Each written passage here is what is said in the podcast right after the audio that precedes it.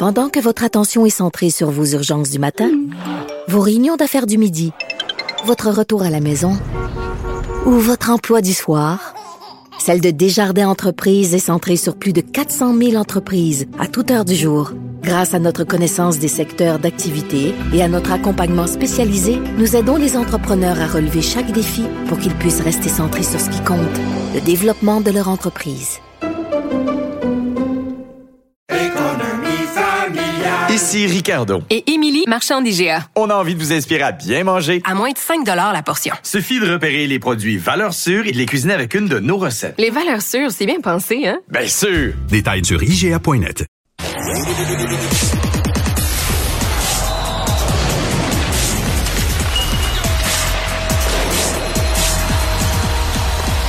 Jean-François Barry, un chroniqueur pas comme les autres.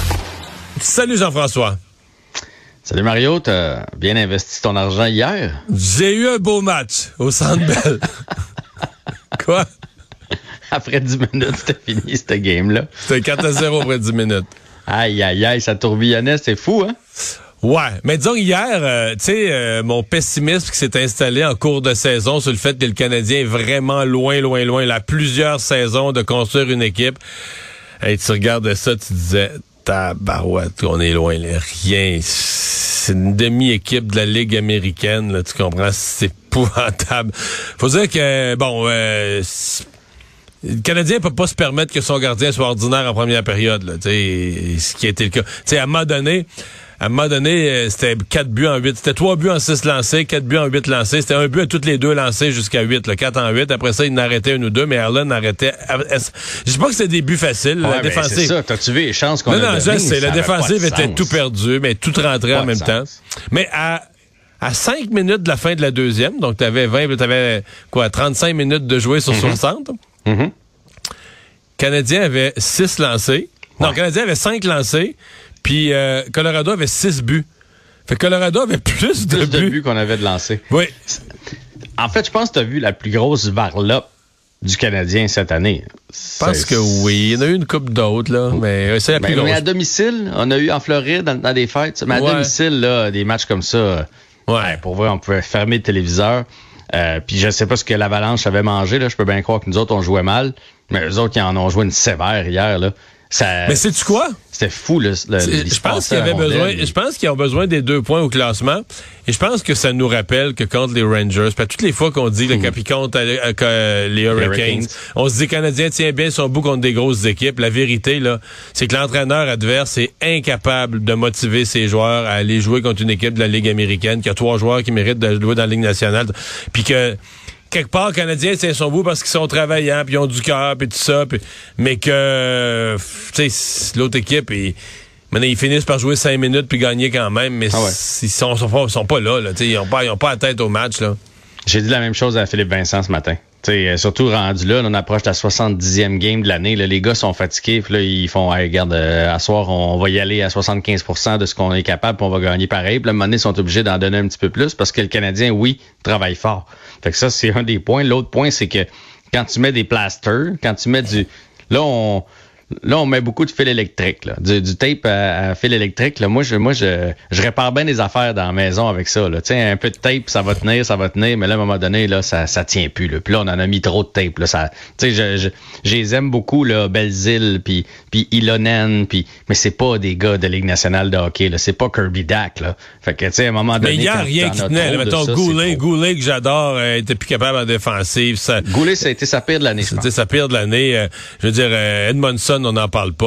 Euh, c'était désastre. C'était terrible. là. Vraiment, c'était, c'était terrible. Mais c'est ça. Tu dis, écoute, c'est le, le nombre de morceaux de casse-tête. Peut-être tu regardes à la fin, parce qu'en même temps, tu dis, eh ben, on devrait être en train de préparer l'année prochaine. Mais tu dis, tout ce qui est la glace sera plus là. À quel, il y a une poignée d'exceptions près. Tout ce qui est la glace. On prépare rien pendant tout, là.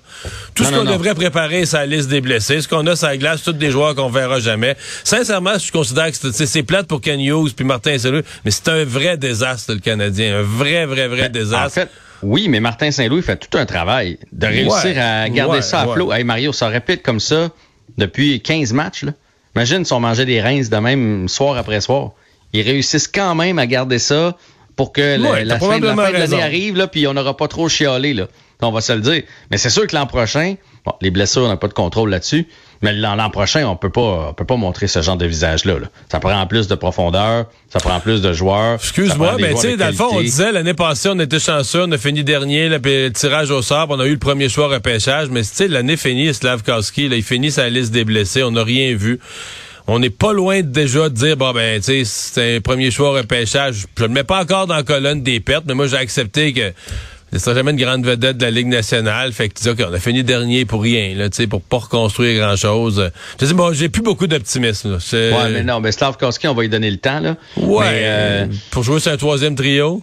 Non, non, je pense pas. Je pense que c'est un top 6. On verra jusqu'à quel point il peut. Je veux dire, des grandes même, là, si tu prends euh, Tage Thompson à Buffalo, là, tu l'aurais pris à l'âge de Slavkowski, puis il avait l'air de Bambi, il s'en allait tout croche, puis là, il est des meilleurs marqueurs de la Ligue nationale de hockey rendu à 23 ans. Fait que à 23, on s'en reparle. Mais avant ça, on va, Bon. on va lui donner une chance. Et là, le Canadien avait reposé. Évidemment, t'as deux, deux gardiens, euh, t'as deux matchs en deux soirs. Mais là, finalement, à huit buts, ça te prend tes deux gardiens le même soir. Fait que là, ce, ce soir, on renvoie, on, on renvoie Montembeau, même s'il a joué la moitié du match d'hier.